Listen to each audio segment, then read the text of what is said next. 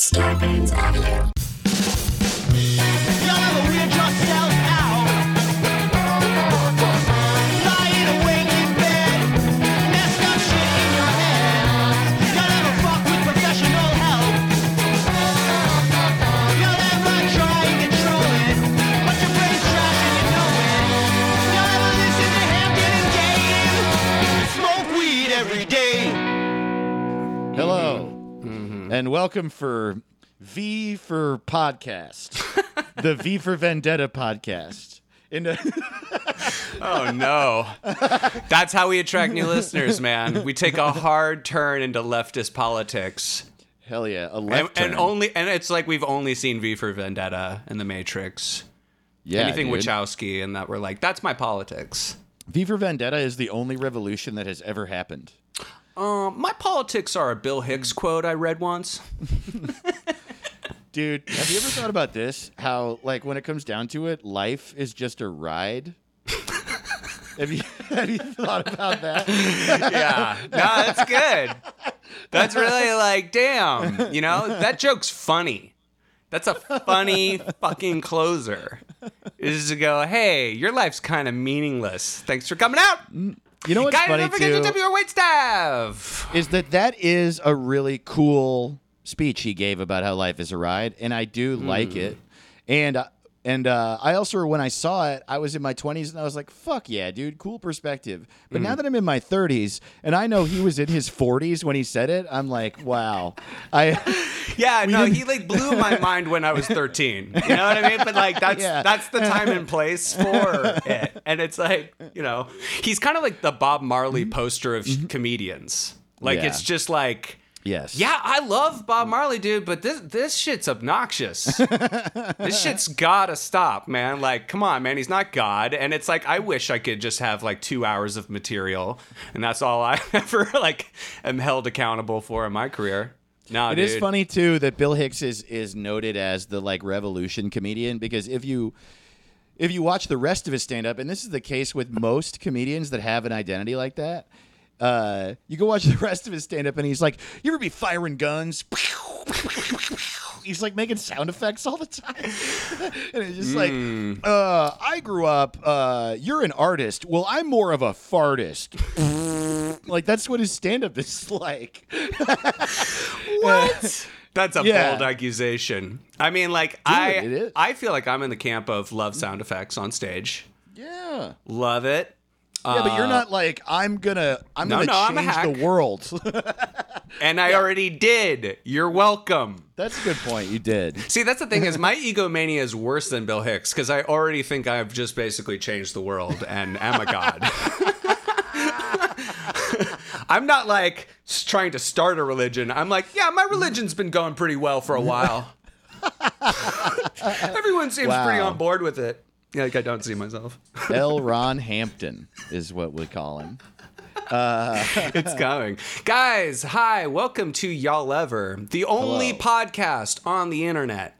That's true. I'm Hampton Yunt. I'm Dave Ross. That's how you know whose voice is whose. This is. I mean, I'm anonymous. Dave's wearing a mask today. He's anonymous. Yeah, I'm here to help. I don't like this. I gotta tell you, this is a scary bit, man. I'm scared, dude. I'm worried you're gonna flip my cop car. Yeah, I'm worried you're gonna like not respect my authority. That's the thing about our podcast. It's one of the hosts is an Antifa and the other one's a cop. And they just they get along because they both like beer. Dude, I tried to pitch a show to Comedy Central. It was like a digital thing. Basically, Comedy Central, you know, they've been super nice to both of us throughout our careers, but they generally don't really know what they're doing. Yeah. So, like, they were just like, yeah, now we're shifting to digital. You know, like, come in and pitch it like it's a real TV show. And, like, I came up with a whole thing that's like, it's just about like an Antifa group that lives all together in like a house commune type of situation. And there's like... It's called Antifa House. It was called Brochalists. I thought that was pretty good. Is that true? It was...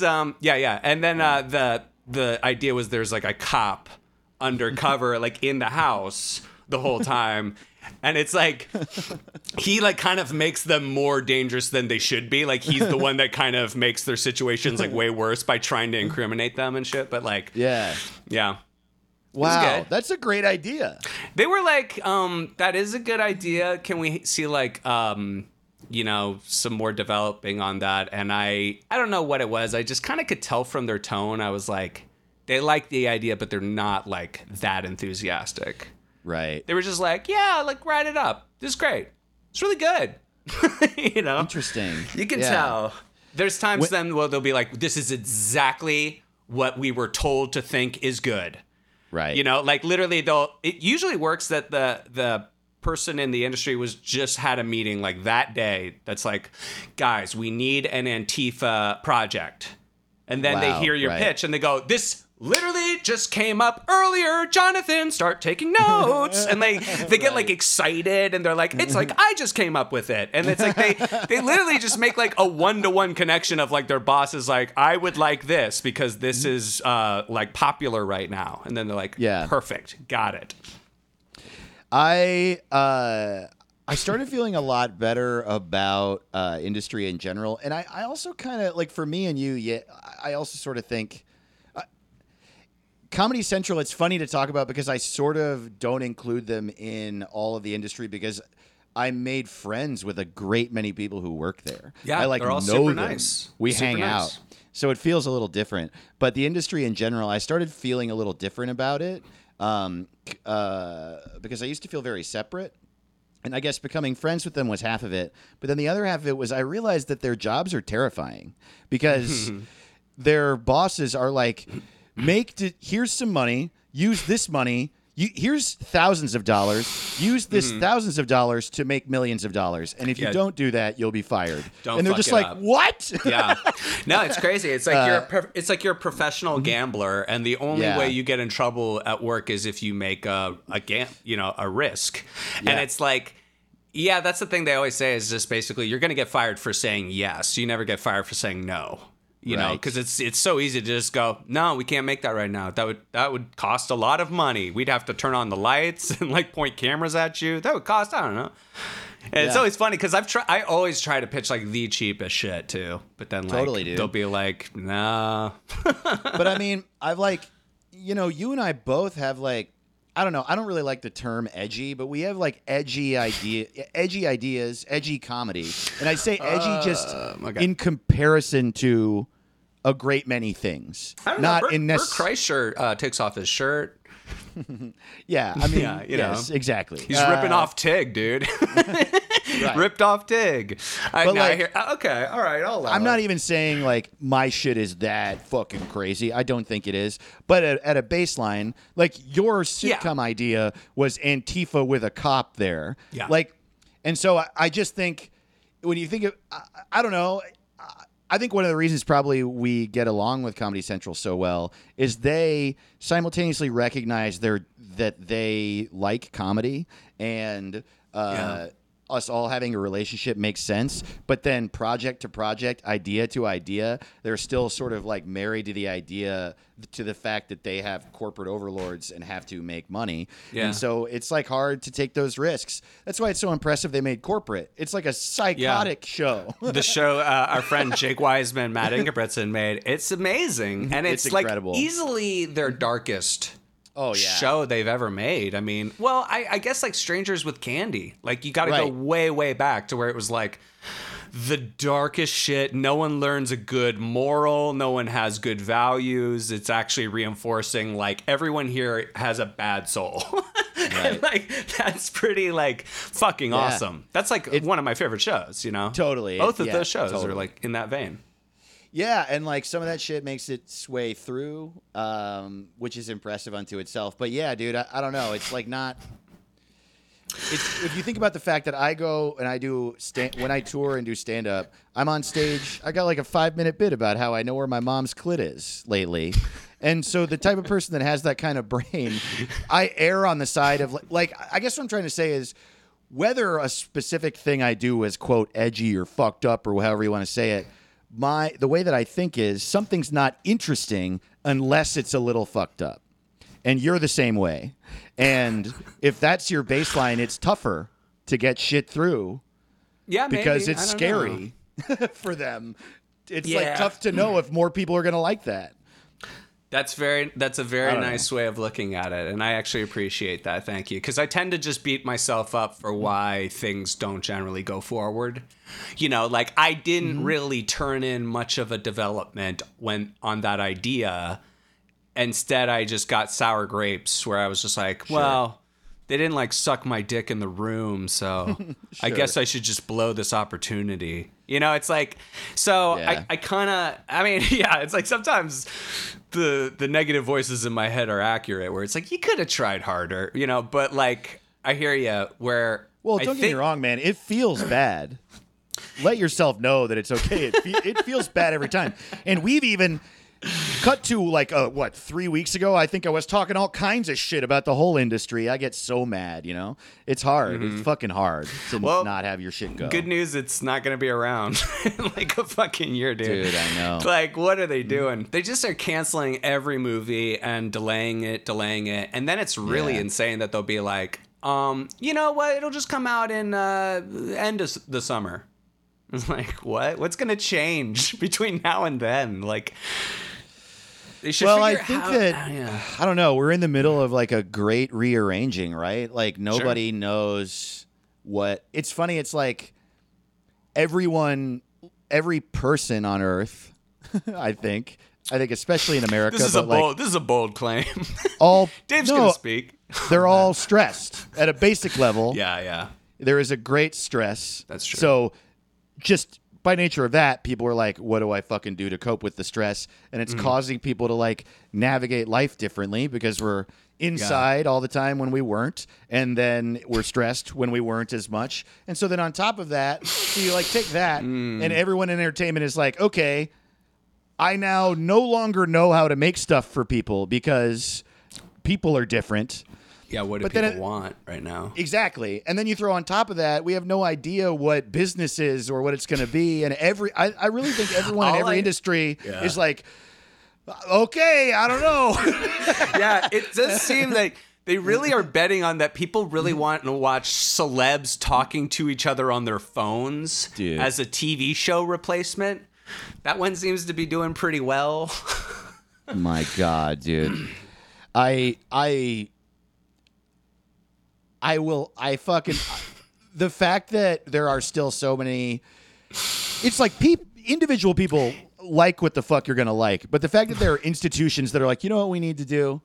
We need to have celebrities playing board games. That's what we fucking need right now. Now it's going to be games on their phones. It's going to be interesting in how, it was bad before. So you know what I mean? Like it's going to be really interesting.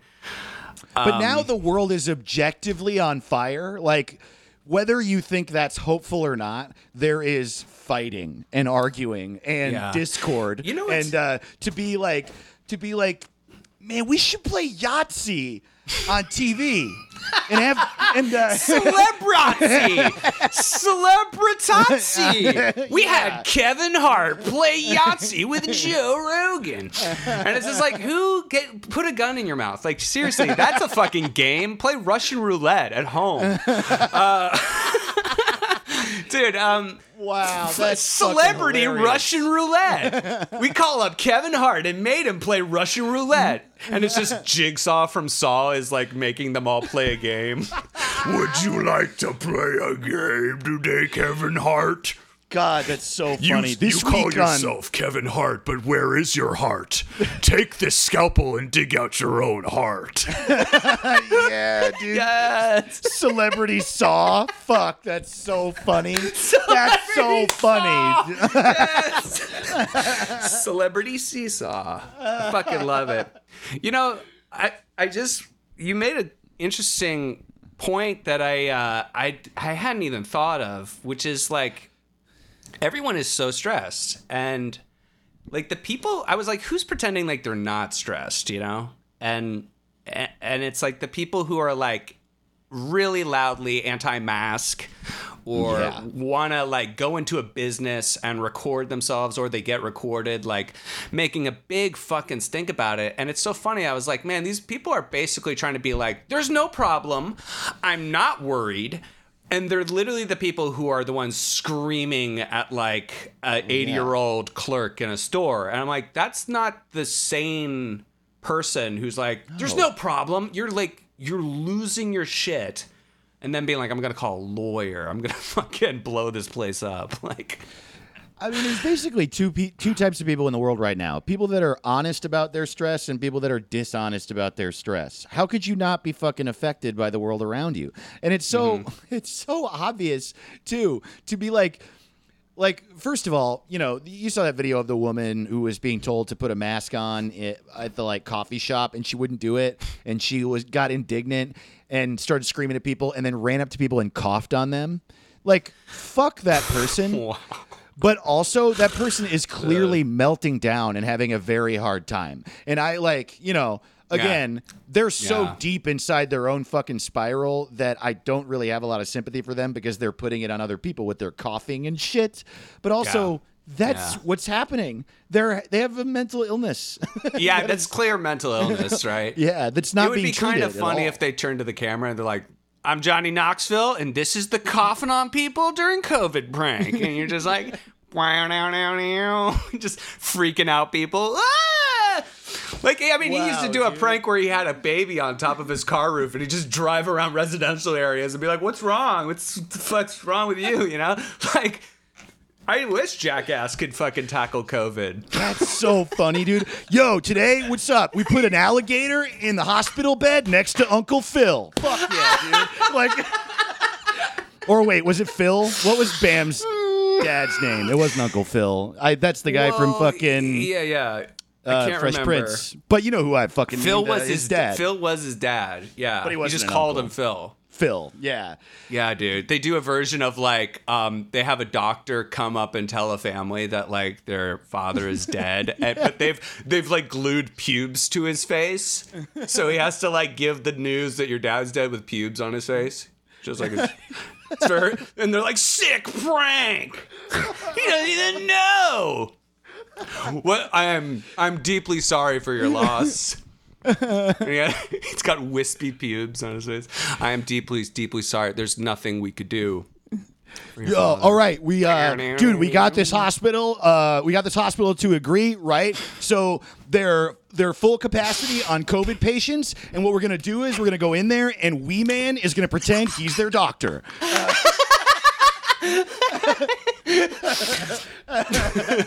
They still are like they treat him seriously. Like, please tell me what's wrong. He's like, get it. I think that the one thing that is going to help you recover the fastest is a steady diet of farts out of my butt. You know, laughter really is the best medicine. Other than medicine, fucking laughter is easily top 2 best medicines. Other than medicine, laughter. Medicine and then laughter. And then I'd say like voodoo. Like medicine, laughter, then voodoo are easily the best medicines. Yeah, and push-ups and testosterone. Bro, you're talking my language. Nice, dude. Hey, what's up? I'm Steve-O. I just broke into this lab, and I'm going to eat a bunch of COVID-19 samples. Fuck yeah, dude. I just went into the jungle and I licked a bunch of dead monkeys. Awesome. Unrelated to COVID. Yeah. Just, what's up, dude? That's just, he didn't even know COVID was happening. He was like mid-licking dead monkeys. He's like, what? There's a disease? That's dude, how he found out. No one would be surprised if Steve-O was patient 0 for COVID-19. Nah, I think he's immune at this point. It's hell like you do enough bad stuff, then you're immune. That's how it works. After you have 3 seasons of Wild Boys, you can fucking handle anything. You know what I mean? That was great. It was all good. I like all those shows. Dude, me too. Except Viva La Bam was a little much. Yeah, that's not even a show. I mean, I don't count it. I don't count it because it was way too much like clearly produced. Yeah, it was really like produced. The amount of abuse he's doing to his parents... I mean, Tom Green already did that shit, and that was real. And like this was like clearly like, I just pranked my dad. Yeah. And it's like, yeah, I'm sure. That's why you live in a castle and he fucking loves you and he's your manager. Because he's just so fucking done with you. The pranks were fucking so extreme, too. That I think what made me... I watched a handful of episodes of Viva La Bam, and I love Jackass, so I liked it. But then there was an episode where they were like, okay, here's the deal. Raekyon is allergic to bees. And so we made... what we did is we told him... He literally... They literally were like, we told him that we made a fake beehive and we're going to have him hit it with a stick. It's like a beehive piñata and he's blindfolded. And we told him that we're going to insert digital bees later, but actually it's a real beehive with real bees. And then they did that. And then he like hit a fucking beehive with a baseball bat and got attacked by bees and he's allergic to them. And I was like, what is this? That should have won a fucking Emmy, dude. That's fucking great. That's absolutely better than The Sopranos. That's better than The Wire. That's better. It's ostensibly better. It's better written. It was better written. That's true. It was well written. You're not wrong about that. That bit does strike me as a little bit produced. That was Viva La Bam, right? Yeah, Viva La Bam. Yeah, maybe it was all bullshit. Just a little over the line. Like it's like 5 levels deep, that bit. We're going to tell him it's digital, like... How dumb is this guy? like there's this level of dumb I'll accept. I mean, when they really, the funniest prank that's maybe ever happened was Jackass, one of the movies where they prank the dude into putting pubes on his face. Because they make him think he's doing like a super racist terrorist bit, but the whole bit was just to get him to put pubes on his face. And that, you can't talk about it without just laughing. Like it's so fucking good to prank a person like that. They also had, their best shit was the really simple ones like that. And I think it was the beginning of the second Jackass movie where they... They put a fucking spring-loaded boxing glove behind a painting in a hallway, and they were like, "Hey, come check out this painting. You got to get real close to it to see what we're talking about." Yeah, and it's like punched in the face. There's no depth to the bit. It's no depth. It's just like, yeah, it's insane. And that's what I'm saying. Like, what first, like, maybe started thinking about that is like the just simplest idea of like he's driving around with a fake baby on top of his car and being like, "What? What's wrong?" Like that's fucking great. That should be a whole show. Like, I'm glad Cops is off the air. They should replace Cops with that as a show for like 30 seasons. Yeah, totally. Baby. It's called Babies. It's called Baby. And it's what you gonna do? What you gonna do when they poop their pants? Yeah. You know what I mean? Come on, John Quinones from fucking What Would You Do comes up. You thought that was a real baby, but you didn't protect its life. What's wrong with you? Did you know that's a real show? Have you seen that? No. There's a guy. I forget what it's called, but the host is called like John Quinones. And he's like a news anchor, and the whole show's like, you know, like pranking people. It's like social justice pranks. Here's a man screaming at his wife in an Applebee's. These tables did nothing. And it's like, that's I like have seen it. So sociopathic to then like, you know, bitch, I'll fucking cut your throat in the parking lot. And like a woman's just like with her kids, like, oh my God, like I don't want to fucking die also. And then like John Quinones like comes up. It's like, that woman was being assaulted and you did nothing. What's your fucking problem? And it's like, busted. Gotcha. That's a lot like, have you ever listened to or are you aware of Ryan's Roses? Do you know what that is? No. Oh, my God, dude. Google it. It is the craziest shit. It's Ryan Seacrest to this day is still a radio host. Oh, my God. I know exactly what Ryan's Roses is. Please explain. This is fucking the best. It's the most psychotic part of our culture, maybe, and that's saying in L.A. for sure. In L.A., yeah, he's a radio DJ in L.A., and every Friday they do a bit. He's like a drive time guy. I think they do it around lunchtime. I'm not entirely sure. And the bit is somebody calls in, and they're like, "I think my significant other is cheating on me," and so what they do is. And so the bit is that the radio station calls the person they think is cheating on them, and they say, "Hey, congratulations! You have won. You've been randomly selected to win a free 12 roses sent to the person you love, who do you want to send the roses to? And so the bit is, if they send them to their wife or their husband or whoever called in, then they're probably not cheating. But a lot of the time, the person is like, oh, I want to send these roses to this person. Ryan Seacrest. And that person is their, like, quote, side piece or whatever, the person they're cheating on with. And then they're like, and then they like bring their significant other on the phone and they're like, hey, we've got Amanda here and they told us about Michelle and what the fuck. And they like freak out on them. But sometimes the person is like, oh yeah, I want to send roses to my husband. And they're like, oh, okay. Well, great. And then they still do it. They're like, we've got your husband on the phone, and they think you're cheating on them, even though you sent those roses to your husband. Nice. Yeah, and it's like... extra level. I heard one once where it was like a woman, and I don't know if it was like her wife or her husband or her boyfriend or whatever, but it was like, I don't know, he's like, doesn't come home a lot of nights, and he always has excuses, and I just don't know what it is, and it sucks because we were really close, and now we're not as close, and I'm really worried he's got someone else, and she's, like, afraid in it, but, like, was like, fuck it, maybe this will help me figure it out. And so the guy, when they call him, he's like, oh, yeah, great. This is so wonderful because I'm very broke. I would love to send these to my wife, and I would love for it to be a surprise. And then Ryan's like, we've got your wife on the phone right now, and she says that you haven't been coming home. What's your problem, bro? And the guy just starts weeping, and he goes, oh, my God. And he literally goes, oh, my God, honey, I totally understand.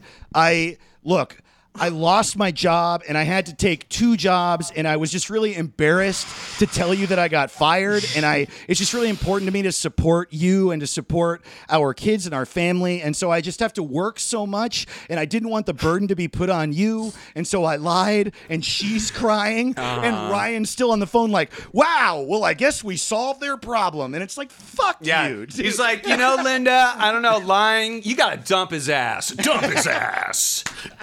Dump. I mean, it's like the gall of Ryan Seacrest to fucking moralize to people about their relationships when it's like, I believe that guy is cheating on his whoever he's with at any given time. Like, there could not be a more, like, clearly, it's just a barnacle on Hollywood, you know, kind of individual. Also, you're the host of American Idol, kind of a show that gets ratings based on being mean to people that are trying. Fuck you. I swear to God, fuck you. I hate radio. I mean, in general, like, it's really, like, repressed, honestly. Like, it doesn't... with those, like, pranks, I actually knew somebody who would call in to be, like... They're like a fake person having like the yelling argument on the phone. Like they're like, we do a like 106.5 The Whale. Like we're doing a prank this morning where we're like, I don't know, telling women there's a ham in their car. Like, and then like my friend would have to call in and be like, oh my God, like Larry and the Bean, you put a ham in my car. Like, oh, that shit's crazy. And I was like, that was like day 3 of me being in LA, seeing that, being like, man, everything sucks here. My first couple of weeks here were really like mind blowing in a lot of ways. Oh man, dude, it's such a culture shock. It fucks with your head every time. I mean, I moved here for college, and so it was like 4 culture shocks at once. Yeah, just meeting a lot of bad people. Not that that person was bad, but more like that was more like, oh, wow, I guess, I guess a lot of things are faked. Yeah. Which is kind of a small thing, really. Hey, speaking of which, did you like Midtown? Thank you. I was looking for some sort of segue in. Dave gave me some homework last week to check out the band Midtown, and I'd never heard of them before. Mm-hmm. They were in no way influential to my youth. Right. And I'm very grateful that you suggested them, because there's now proof that there's just a way worse band than the Ramones. It's like, these guys should quit 100%. Stop playing. I don't know if that's like their worst album you sent me, but it was like, it's like literally the most uncatchy music I'd ever heard. Wow. And like really confidently so. Like 4-minute long songs that are just like mostly about girls that don't like them.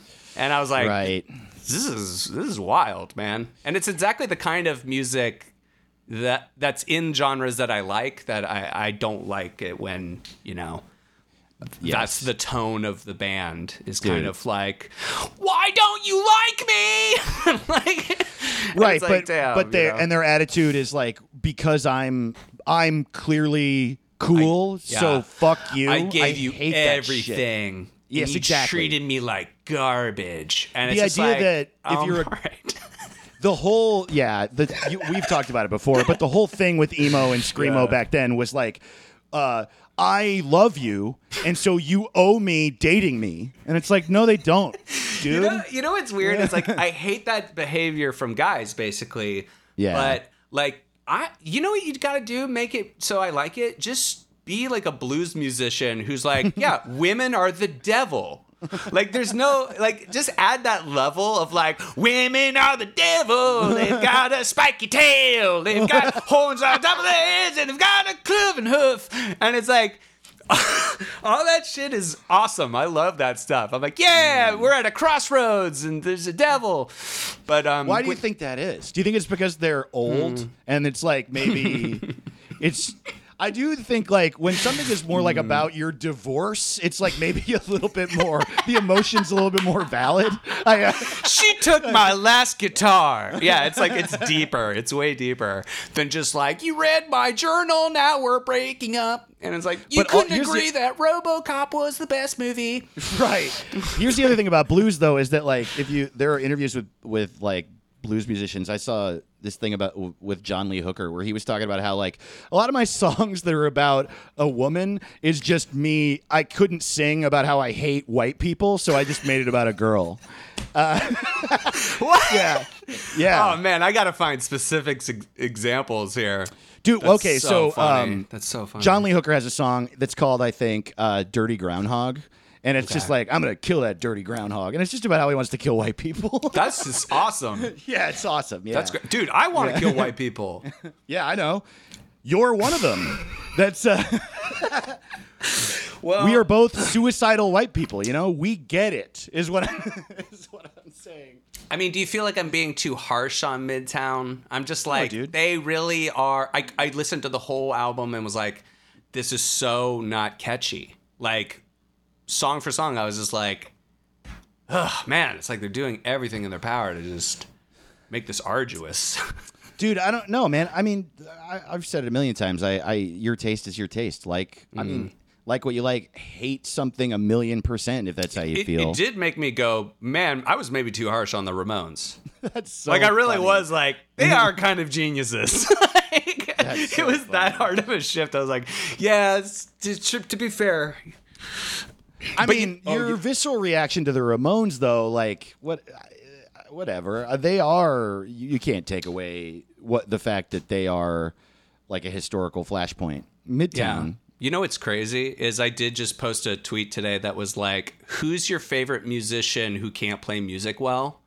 And like. It got a really good response. Guys, if you have a suggestion for that, write it to y'allever@gmail.com. Maybe I'll read them some other time, but.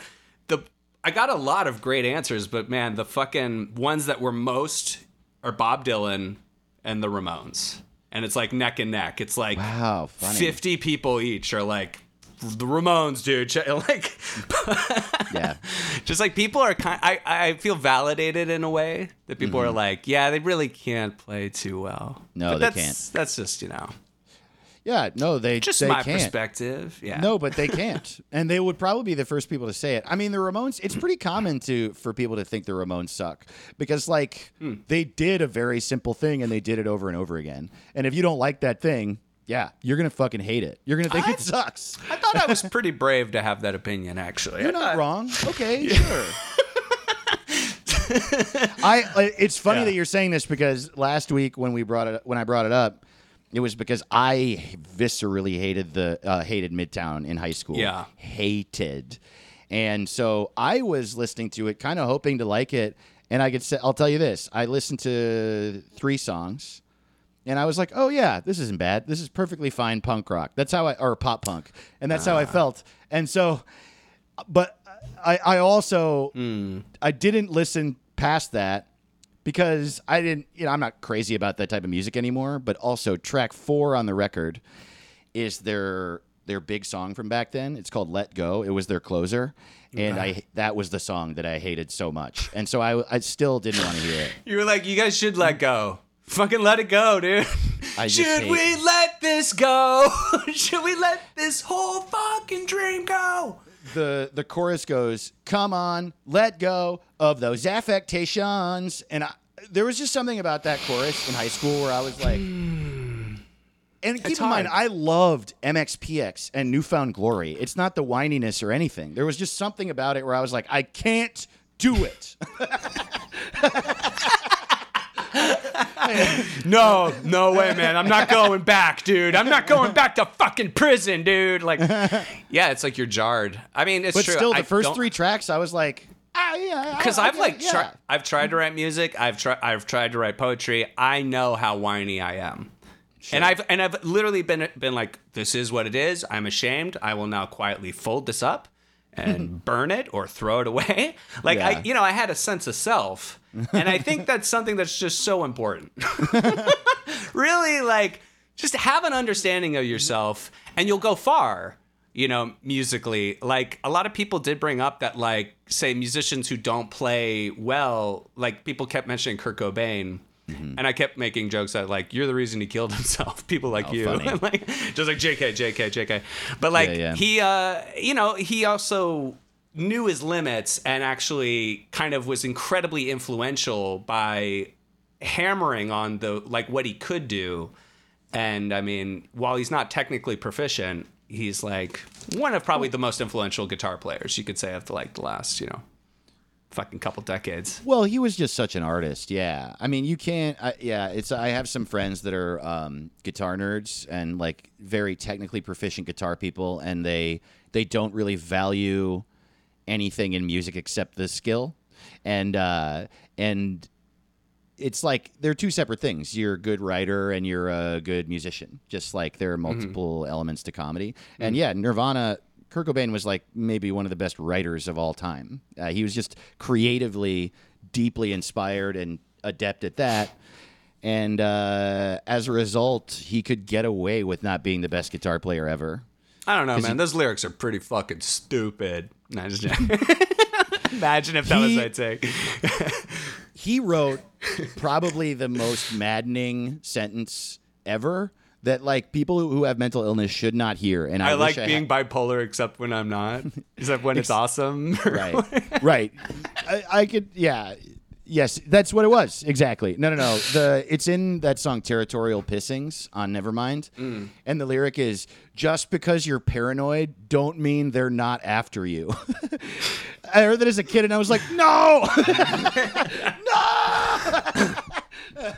Yeah, sometimes the voices in your head are accurate. Oh, fuck that, dude. That sucks. How did you feel about Saga? I recommended a comic book to Dave. I fucking loved it, dude. So you're 2 for 2 and I'm 0 for 2 and fuck. Well, to be fair, I did because I was so upsetting that I said the Ramones and I didn't. Yeah. I really didn't want to not like it, but then I just doubled down. I was like, really actually show me something that you don't like. So I can get a barometric of what your level is, Yeah, right. I can't help it. I can't help it. Saga's great. I really loved it, man. And it really hit on like a combining of multiple things I really like in a way that doesn't happen very often. Like I said last week, I'm really into dystopian sci-fi. I like sci-fi in general, but it's hard to execute well. It's hard to build a world.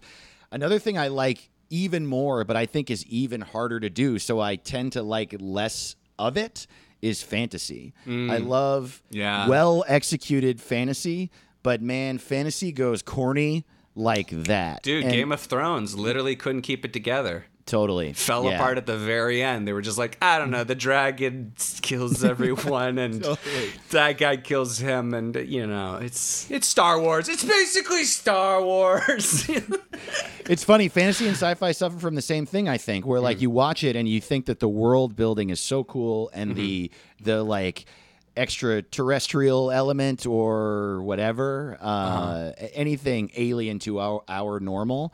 And then I think the writers of it forget that the story is still the most important part. And that's kind of what happened to Game of Thrones. They were like, dragons, man, fuck it. Yeah. And it's like, no, dude, one of the best episodes of the last season of Game of Thrones was when they were all in that fucking house, the second to last episode, and they were just like talking about the impending battle, and then the battle was like, oh Jesus Christ, what is this? That's why we signed on, man. Yeah, but yeah, it's hard to do fantasy for sure because the rules are that much more open, and so there's a lot more to trap you as a writer. If you start making anything goes, it's kind of a trap. You just have to be very observant of it. But that's why I love Brian K. Vaughan as a writer. He's just one of the most prolific of writing. Like always, it's a great story coming from him. He's the writer. You just said something so profound about story. I think I hadn't really thought about, which is that if you're totally free to do whatever you want, a lot of the time you flounder because you are like a kid in a candy store and you're like, ooh, yay, no rules. But the thing is that a world requires rules. And what's interesting about it is how the characters operate inside of that set of rules. The only difference with sci-fi and fantasy is you create the rules. But you do have to actually make rules and follow them. Mm-hmm. And I think a lot of people who make fantasy don't follow them. They're like, I want to do something else, so all of a sudden I can walk through walls now. Well, yeah, it's easy to write like a Deus Ex Machina where it's just like, and then they're all just saved. And that's like really disappointing if you're a reader or if you're like watching a show and stuff. Anyway, I think Saga also has fantastic art, I will say. It's very like, not simple, but the style is like, thoughtfully kind of unrefined, they're trying to do an aesthetic that's not overly complicated, but the designs themselves are very unique, so therefore kind of complicated. It's like a lot of the way the world is set up just has such an interesting look to it, kind of like Dark Crystal or something like that, where like half of it is like a little bit the aesthetic where you're like, wow, I hadn't thought about that. That's totally true, though. Right. Like, maybe that is what's selling me more on the fantasy element than other things, too, how it's artistically put together.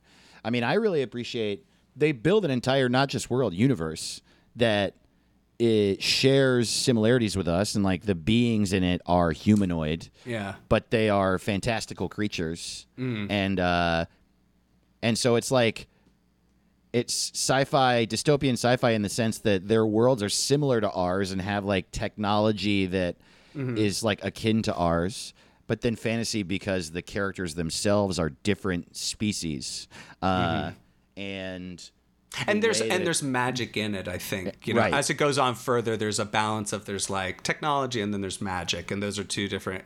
This comes up all the time in fantasy, right? As a concept, but it really works as a story, especially because he just focuses it on this relationship, which are just like refugees basically inside a giant galactic civil war between like science fiction and magic, and then you just have like this couple. And I love the dialogue. I think it's super realistic. It's really like someone having an ear for how people actually talk, or like a couple would talk about like their child or something, and not in like a overly wrought way. It's more just like that kind of everyday conversation. Yeah. Which is always more real. Right. Of course. Yeah. I mean, the opening scene is the main character being born. Yeah, literally, it's an opening shot of like a pussy and like a baby coming out, and like, I mean, it's like it goes 0 to 60 right away. And I remember opening that on an airplane next, and like an old woman's next to me. I'm just like, I'm sorry, like immediately. It's happened so many times. I'm reading comic books and it's like, oh, on the next page, this person's face is now stapled upside down. And like, I like literally read Punisher comics next to like a little kid on an airplane. Oh, wow. And I was like, nothing. Oh, sorry. They go for it, man. Comic books are great. They're like some of the most disturbing imagery I've seen. And I love that, you know, like. Yeah, comes from comics. It's not movies. It's like shit I've seen in comic books has like stayed with me. Right. I never. That's so interesting, man. I don't know why I didn't get into action comics. I just didn't. I think they're so cool. And whenever I read a good one, I'm like really engaged. I've been reading Saga. I'm excited to read more of it. Yeah. If you were really up for the dystopian thing, and then you want like hard action. Battle Angel Alita is one of the all-time greats. It's this is like, also an anime, too, now, yeah, it's right? An anime. And did it get a live-action movie? Yeah, which is actually pretty fucking good. Really? Yeah, it's really good. Who plays Alita? I don't know, but they do a fucking... They give her anime eyes, dude. It's hysterical. Wow. It takes... I mean, I thought that would take me out of it, but really, I was in. Like, it's just a really... you know, very respectful of the source material, I guess you would say. Like, because when I watched it, I was like, man, that's like one of the best, like, hey, this is what I enjoy about this comic book. Here's what you're going to see on the screen, like adaptions was that movie. I thought it was like great action, really well done. The story's great. I mean, so it's like, check it out, man. Damn, dude, I'm going to watch that shit for sure. Oh, yeah, dude. I'm going to send you a copy of the comic. You should check it out. Yeah, awesome. Do it. Should we take a break and come back? Yeah. See y'all in a sec. Hey, it's Kaylee Cuoco for Priceline. Ready to go to your happy place for a happy price? Well, why didn't you say so? Just download the Priceline app right now and save up to 60% on hotels. So whether it's Cousin Kevin's Kazoo Concert in Kansas City, go Kevin, or Becky's Bachelorette Bash in Bermuda, you never have to miss a trip ever again. So download the Priceline app today. Your savings are waiting. Go to your happy place for a happy price. Go to your happy price, Priceline.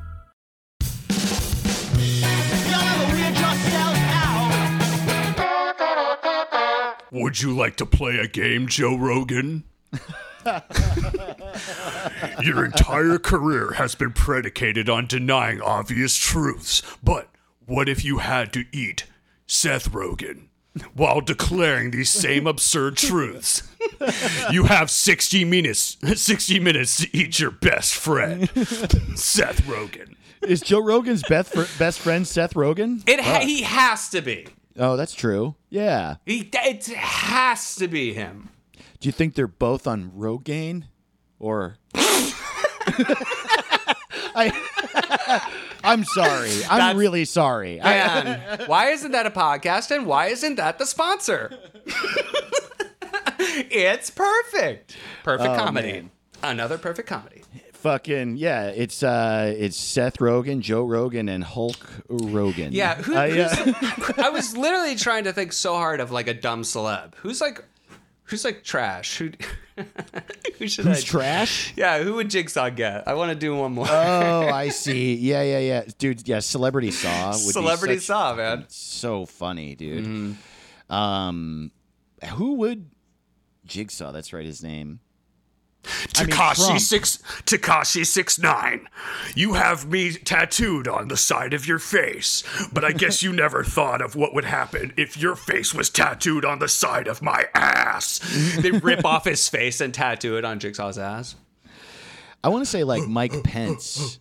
Mike Pence. You know what I mean? Mm-hmm. Because Trump would hypothetically be a good one, but I feel like Trump is such a psychopath, he would make Jigsaw short circuit. You're like, do you want to play a game? I've already been playing a game my entire life. Do you know what a game is? I don't think you do. And he would just fucking like... yeah, that's right. Yeah. Jigsaw just kills himself. Would you like to play a game, Mike Pence? Your entire career has been predicated on shaming gay men. Now you will be kissed by gay men to death. I like that it's always ironic, right? That's irony. That's good irony. Is if you don't like gay people, they're gonna smooch you to death. What? That's how Jigsaw does it, dude. It's always ironic. Oh, right, right. You liked heroin, so now here's more heroin than you could possibly like. That's right. It's like, I forgot. God, dude. I don't live present in the plot movements of the Saw movies. I'm sorry. I've seen a lot of them, man. I've seen like 5 of them for sure. Dude, I like them, man. Yeah, I saw Saw 3 or something in the theater. I don't know, one of those shitty ones. I was like, I'll go alone during the day. It was very weird with those movies. They got us all, man, you know.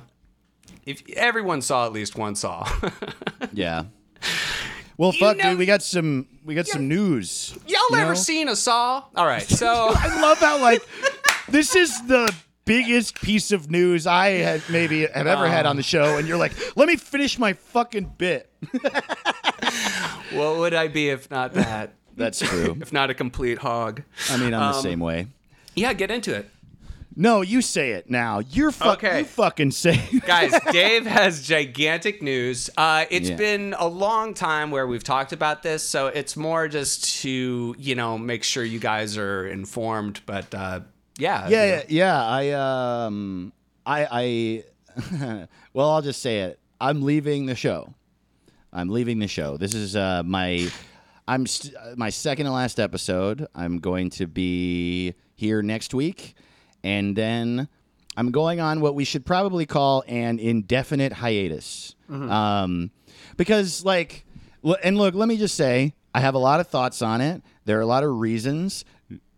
None of them are shitty. They aren't. I don't feel any bad feelings about anything, about Hampton, about you, about me, about the show, nothing. Didn't mention Aristotle, we'll just say.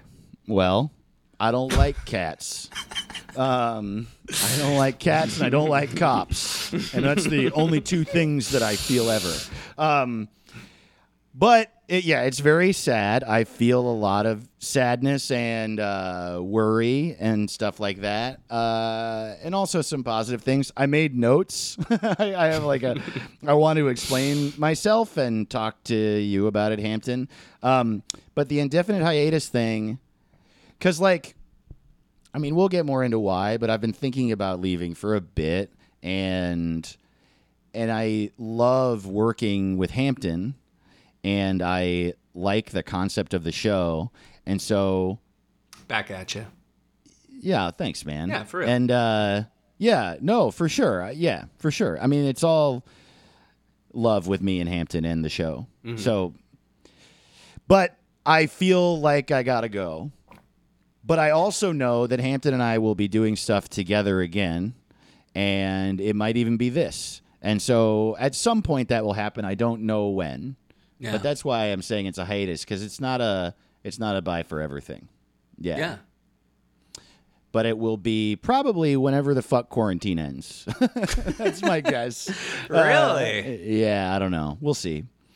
I guess that's very true. I mean, like, we've talked a lot about it in general, but then I think with the quarantine, I know this sounds crazy, and not to disparage the podcast at all, but I think people really need to understand it's incredibly frustrating to try and do these over Zoom, because it just cuts out nonstop, or there's like a million problems. Scheduling is also a huge nightmare, and so that's just not the reason, but it's a huge frustration. Totally. Well, I can tell you what my thinking was that led me to this decision now. There are a bunch of reasons which I would love to get into, but the reason that is a factor is that, like, okay, all year, I'll just be honest, all year, maybe starting even at the end of last year, I've been trying to figure out when I would make my exit from the show. Mm-hmm. And that I'll explain in a sec. But Hampton and I have talked about it the whole time. And it's like, how I generally feel is projects end. And the way that my psychology works is I really like to like close a chapter, open a new one. Yeah, that's just how I work. And I've felt really ready to do that for a minute. But I also think this show is one of the biggest things that's ever happened to me. It's one of the most important things in my entire life and will always be. And so once I realized near the end of last year that I felt that way, I was like, okay, I started working out a plan.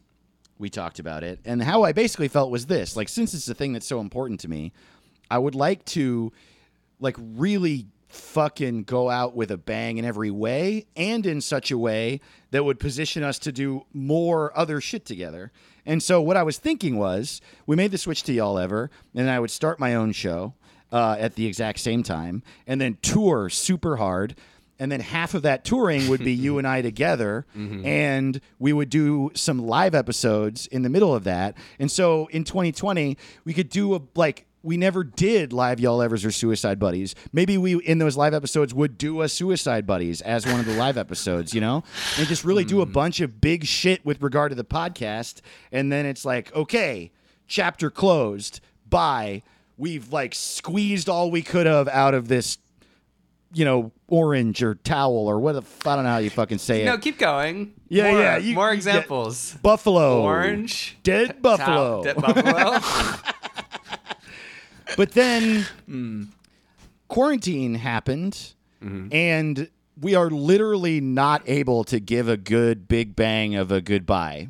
We're just not able to do those big live things and make this a bigger thing with a big send-off. And so I've just been thinking about it, and then we talked about it, and it was like, okay, well, it's just time. And all we can do is have a couple episodes where we talk about it. Yeah. And I'm sorry for that. I think that sucks. And I think it's we're just in a different headspace about it. And I really enjoy doing the show. I want to keep doing it. I want to bring on guests and guest hosts for a while. And we've talked about that and just kind of keeping something fun in my life going. Because I'm trying to figure out projects and stuff, but I'm such in a middle ground as far as movement on these things, and the podcast is such a reliable thing in my life. And but we've talked about it, and I think it'd be really fun to, this actually will make it a lot easier to have guests, which you might have noticed during coronavirus we've had none. Zero. Yeah, because it makes it super hard. And now I can maybe go show up to people's houses and record or something, you know? Totally. Dude, sorry for interrupting, but real quick, one of the reasons we switched from Suicide Buddies to Y'all Ever was we wanted it to be a more guest-driven show. Mm. And we were going to be in studio. Starburns has a whole new studio that was kind of they were buying us a fucking sign to put in there that said Y'all Ever. And now we literally can't. We already, Zoom is tough. It's tough in every way. Yeah. Yeah. So, and what's interesting, dude, is since we made this decision that now would be the time we do this, I'm I really respect the decision on both our ends a lot, because it's not... Neither of what we both decided is conventional, and I really like that. I think that there are rules laid in within structures that we all get used to. One of those is that a podcast is a podcast, and if anything changes, it's over. You know what I mean? I don't know if that's the new dynamic so much anymore, but I hear you. That's what you believe, you know? Well, that's just how things have always worked. And I really what I'm saying is we're in a period where, dude, I'm leaving the show because I just had to fucking listen to myself. I had to listen to what my brain was telling me. And I was really scared to leave. And I want to say more about that, but I am really fucking scared to leave. I'm getting scared. So the first thing that happened is I'm listening to my heart, and I'm okay, this thing that I love, I gotta go. Mm-hmm. And then you would think that what would happen is it's the show's over. But then Hampton being no, I am still very much I'm very much in tune with this concept, and I want to keep doing it. That's also unconventional, and I just respect us both a lot for that, because you don't have to carry your life the way that other people say is kind of my point. Yeah, I think avoiding any kind of like emotional kind of blow up about it that would have been totally avoidable, you know, is like really, you know, pat yourself on the back. It's just like, exactly. It's really hard for two people to have a different opinion about something creatively and then give enough respect to the other person that you're like, I need to do what I need to do. Right. And we'll both respect each other's individual, you know, beliefs on that or what we want to do. And it's not trying to hurt each other, you know? Yeah. It's really nice. It's like really, really nice. Yeah, this breakup's nice. Just joking. I'm nice. Uh-huh. I'm great. All right. And everyone else isn't. Dave, I guess I'll be by your place to pick up a couple of things. I left a Gatorade bottle at your place before quarantine. I hope you didn't finish it. I would like to get my Saga comics back. I'd like you to stop reading Saga as respect to me. Yeah, you come over. I'm sitting in front of my apartment with a box of stuff, just blasting the Ramones. What? I can't hear you. I'm too busy having fun, motherfucker. Yeah, it's like the classic, like, throw your shit on the front lawn and burn it. But it's I actually threw the Ramones on the front lawn and like burned them. I'm like, you piece of shit! You watch them burn alive. You don't leave my podcast. You don't leave my podcast. Yeah, that's right. Ooh, so my podcast. What am I gonna do? Just joking. I'm excited for you. I'm actually super excited to just talk with some friends and just talk about mental health and everything. And just, you know, I really did hate that we couldn't bring on guests during the quarantine. Totally. Me too. You know, it's hard enough to just record ourselves over Zoom because there's so much crosstalk. It was like just going to be impossible to do. The delay was fucking with us a lot. We were having technical difficulties all the time. It was always cutting out. Our internet would just go out, one of our internets. But I also say this, that's not the reason. That's not the reason why. No, it like made it harder. But like, okay, I hopefully I can say this briefly. I put my album out last year. I went on tour almost immediately after that. And then I got home in like October or something. And I was like really, really mad all the time. I was like really, really mad all the time. And I was mad at Good Heroin, which I love so much. Yeah. I was so angry at Good Heroin all the time and bottling it up. And like, that's what happens. I don't like taking my anger out on people. So if I get mad, I tend to just like try to not say it to people. Yeah. But I'm a very like, I live my, like my emotions, I wear them on my sleeve so everyone can tell. Always. And so I'm like pissed at Good Heroin to the point where Matt Ingebretson called me and was like, hey, buddy, like, we got to figure this out, man. You're like not fun to be around. And he was right. Yeah. And I like talked to a lot of people and I just realized like I've been living in I like want change so badly that I'm freaking out. Right. And that was when I like, you know, we changed to Y'all Ever. And that wasn't only because of that. You wanted that too. But like I changed how I tour and some other stuff. But then you also combine that with I have been having a lot of trouble understanding what comedy is to me inside of that as well. And I don't know, like if you've been following what I do, I've been like, I came up with my solo podcast, Get Stupid. Here's a perfect example. I started this podcast, Get Stupid, because I was like, Y'all Ever, that's my mental health show. And I want to have a show that's just comedy, you know? And then right away, I was talking about mental health all the time on Get Stupid. Because it turns out that's just who I am, and I'll always do that. Yeah, exactly. Fucking I told you that, too. I mean, not to rub it in, but I was like... Dave, I don't think you understand why this keeps happening. Like, you're the correlating factor here. Right, like, totally. You know? But that's fine, you know, but it's hard. But it's hard to talk about your emotions in a creative way. And then the response is like, I also want to talk about your emotions and my emotions. And it's just, it's a lot to ask of people. It is. Well, and it is. It just speaks to the fact that I haven't really known what's going on with me. And so I like just... I think I'm coming to terms with that. And like, you can hear it even in like little things on my different shows. I keep saying I want to change the name. I changed the name of Get Stupid before it occurred like a bunch of times. I keep talking about different possible concepts for shows I want to do. And yeah. I just like, it just, and then quarantine, it's even harder to know what to do. Everyone's in pain right now. Also, a lot of people in my life are fighting and there's hope. So wow, damn. It's big, man. I like yeah, you're really feeling this year for sure. Totally. I feel lost in a bunch of ways, and I also feel a lot like I want to move forward. And it basically has nothing to do with how much I love what I do. It's just time for me to figure that out. And once I realize that, there's no going back. And literally what I'm gonna do is I have my show Get Stupid, and I have a rule. No Zoom.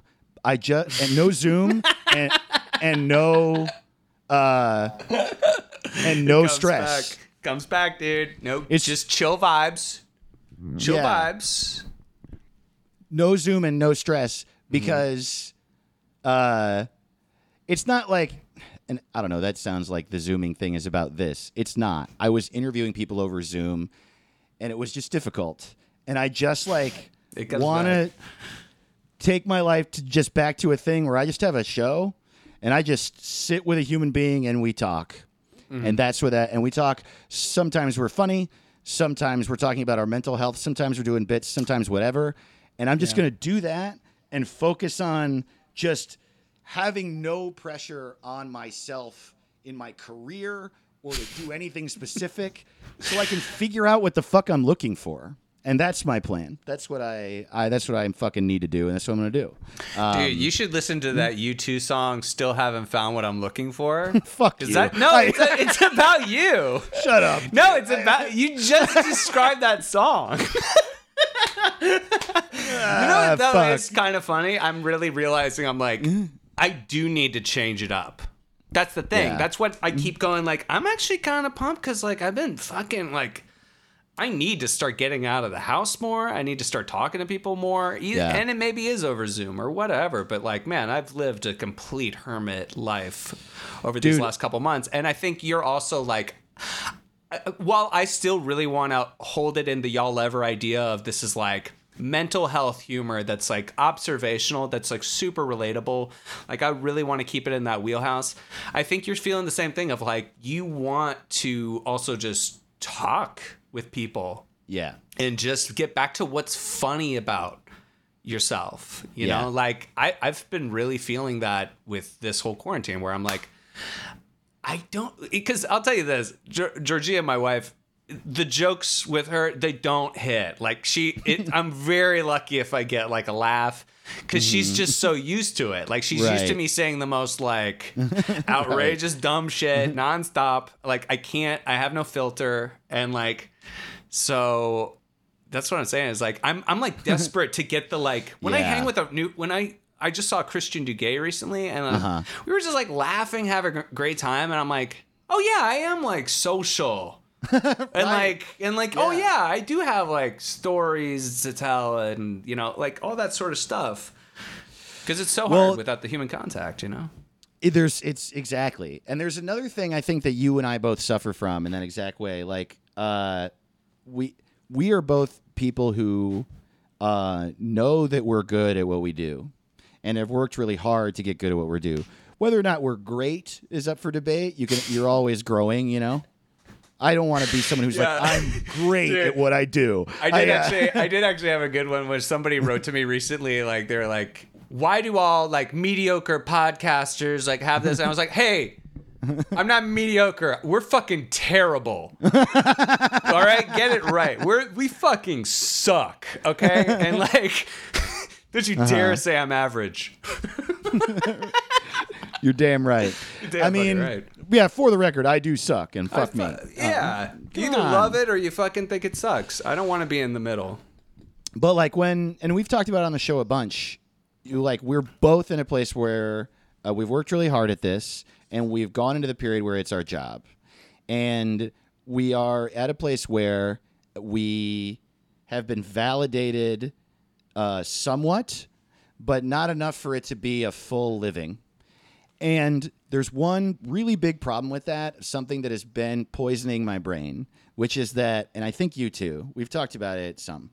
I really don't like how much I think about my career. I really, really don't like it at all.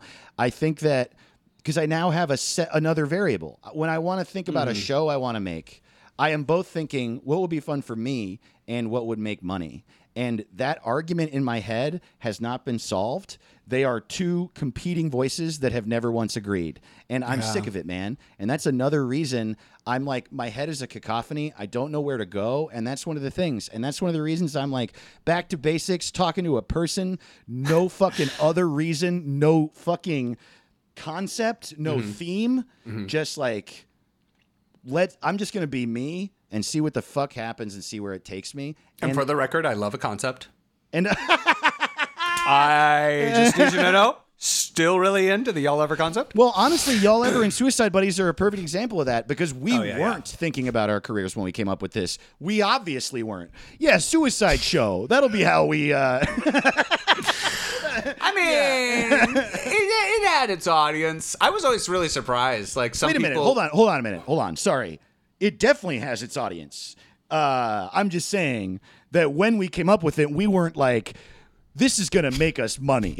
That's all I'm saying. No. That would be insane. That would be like literally like the most Machiavellian, awful, evil person. But I do remember, at least at the time, being like, there is just nonstop depression I'm seeing around me. Yeah. And it just felt like it was something that was being talked about a lot. And also it was based off of the response in my stand-up for like the strongest response I've ever gotten from stuff is people writing me being like, oh, you talking about depression or like suicide was like meant everything, you know, so that was definitely me being like, all right, I'm going to do something that's been clicking. You know, something that works, which, you know, is not evil, but I mean, it's definitely like, how can I help my career? How can I at least, you know, lean in to what I'm already doing? You know what's funny is after all these like years that we've been working together and making something, at least one thing together a week, if not more.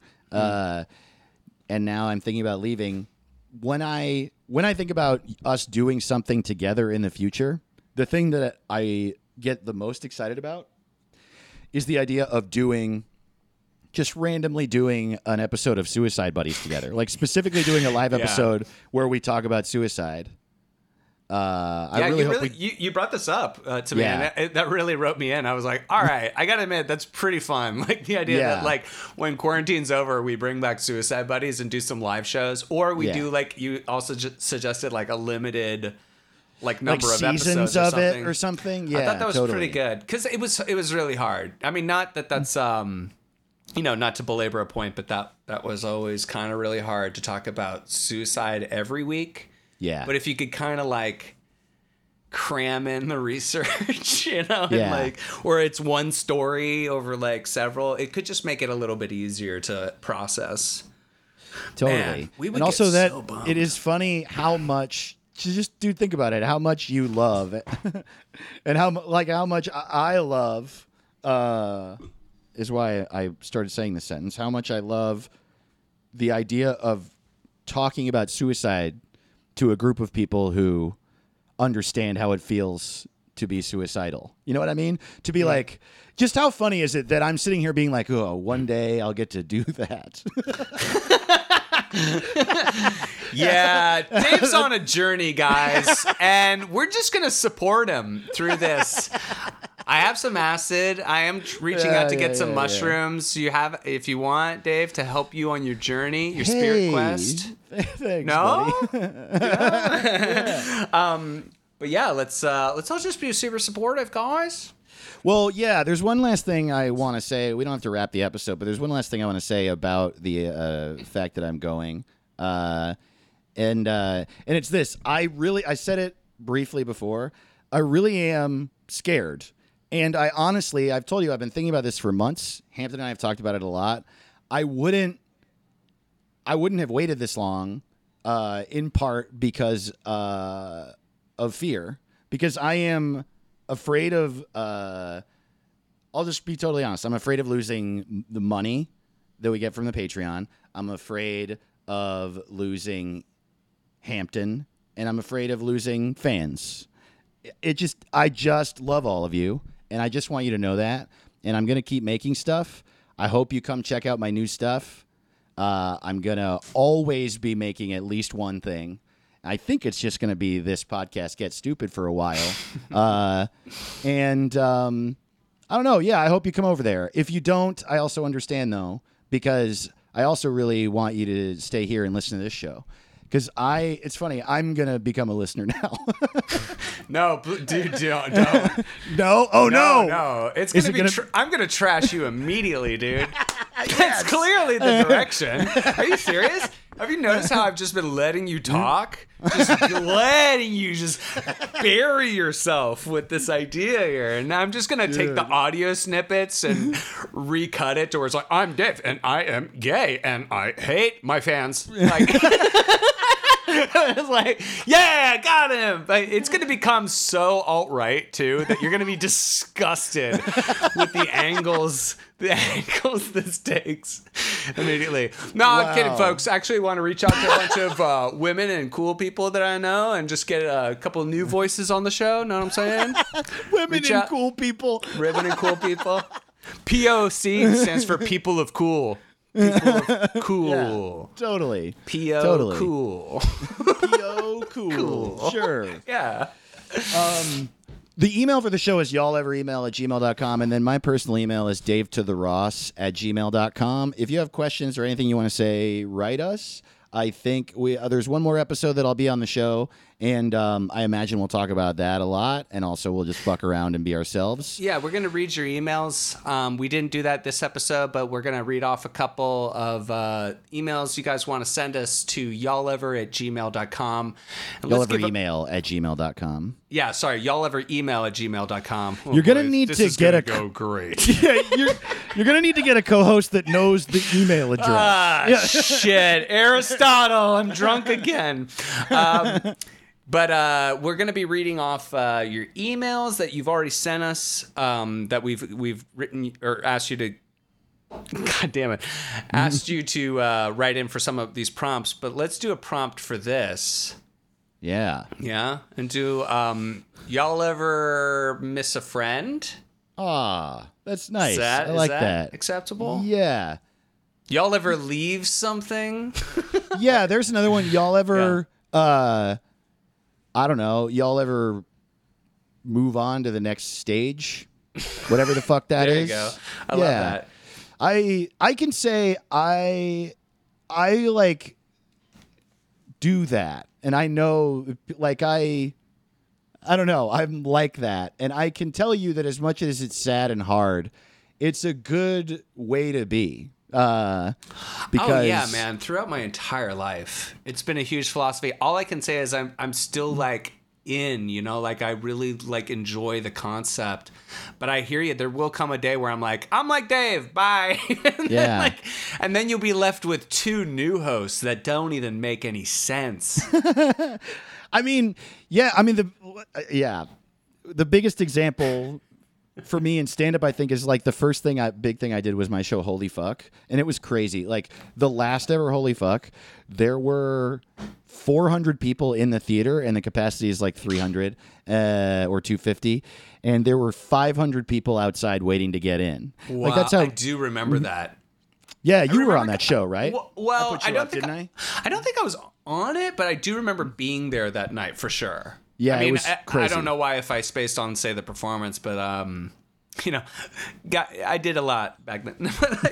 but again, right. I do remember, like, the amount of fucking people outside, and that kind of became a mini party. That was really incredible. Yeah. Oh, dude, it was like, man, it was wild. It was such a fucking crazy night. So when I ended it, people were like, what the fuck, dude? This thing is so great. And there were a bunch of reasons for it, and I was scared, and then I didn't have a show. to like anchor me and stand up for a minute. And then one of the people I worked with on the show was Matt Ingebretson, and we like always wanted to do another thing. And then we like, you know, like talked about it and thought about it. And then a couple years later, we started Good Heroin, and that became like the next evolution of that. And it's, I'm really grateful for that, because now I have these two separate things that are related to each other, and I have like memories of both at their height. You know what I mean? Yeah. And yeah, I don't know. I'm just saying it's a good prompt, I think. Y'all ever move on to the next chapter? And I encourage it, because it like it yields positive results. It really does. Change is big because it's very, very hard. But like, I mean, you're going to be gaining so much because you're putting yourself in an opportunity like situation. Now you're giving yourself a lot of new opportunities. So you just have to make sure that you're also, though, in a good place to be accepting all that. You know? Right. Yeah. Well, which is the other reason it took me so long to make this fucking decision, you know? Oh, I know. You've been a baby for a long time. I'm a baby. I'm a baby. Huge baby. Ah, boy. All right. Well, we'll see you guys next week. Dave will be here. Guys, feel free to write some emails to y'alleveremail@gmail.com. And check out some Patreon episodes if you want to check out some back catalog. We got episodes every week at patreon.com/y'allever. Check out my YouTube channel. Check out Dave's YouTube channel. We're trying to put up new content up there soon. Totally. And you guys are awesome. Thanks so much for listening. You guys are like literally the most fantastic audience. And that's why we would literally dedicate a whole half of an episode to being like, hey, we're making any sort of decision. We want to involve you guys. Yeah. You know? Yeah, man. No, I like can't. I know we're like wrapping up the episode, but I just can't stress enough how important all of you are who listen to the show. And I know that probably is a thing a lot of podcasters say, but like, I really cannot express it enough. I really hope that you listen to my other shit, that you check out all my other shit. I guess what I'm saying is I hope that you stick around with me and with Hampton and with the stuff that we do together in the future too, because like it's one thing to have fans, but you are a type of fans that are like unbelievable. Like that's true. It really is crazy, man. Like before we started the show, Hampton and I were comics with like a fan here and there who had the respect of other comedians. And then we started the show, and this crowd found us that really liked what we do and appreciated it so viscerally and openly. And like it made us into this thing where we're like appreciated artists, and it just means a lot. And I just can't thank you enough. So I hope to keep seeing you is what I'm saying. And well, we'll be seeing you soon. We'll see you next week. Yeah, next week. And you'll be dropping in, and well, I think and you better be dropping in, you know. My show, dude. This is another thing about how I said I'm not doing Zoom. I'm kind of busy, though. I don't know. I mean, it's it's really getting booked up. I got to meet Jigsaw later. I have a 25-foot XLR cable, and I bought a pack of disposable mic covers. And I'm going to go to my friends' houses and have them do stand up for me while I'm in my car from their front porch. You got to do it. There's no concept, but that's the concept. You know. I'm only going to do it sometimes. It's a lot of work. Fuck work. To do it. Fuck work. Fuck school. Fuck work. Eat a book. Dude, you got to eat books. I hate them. Eat the fucking books. You're good for you. Okay. Well, I'm getting tired. We got to let Aristotle go. He's got another show to record. He does. So, you guys are awesome. We'll see you next week. Yeah, we love you guys so much. Glad you're alive. See you next week. Glad you're alive. Starbane's Audio, a podcast network.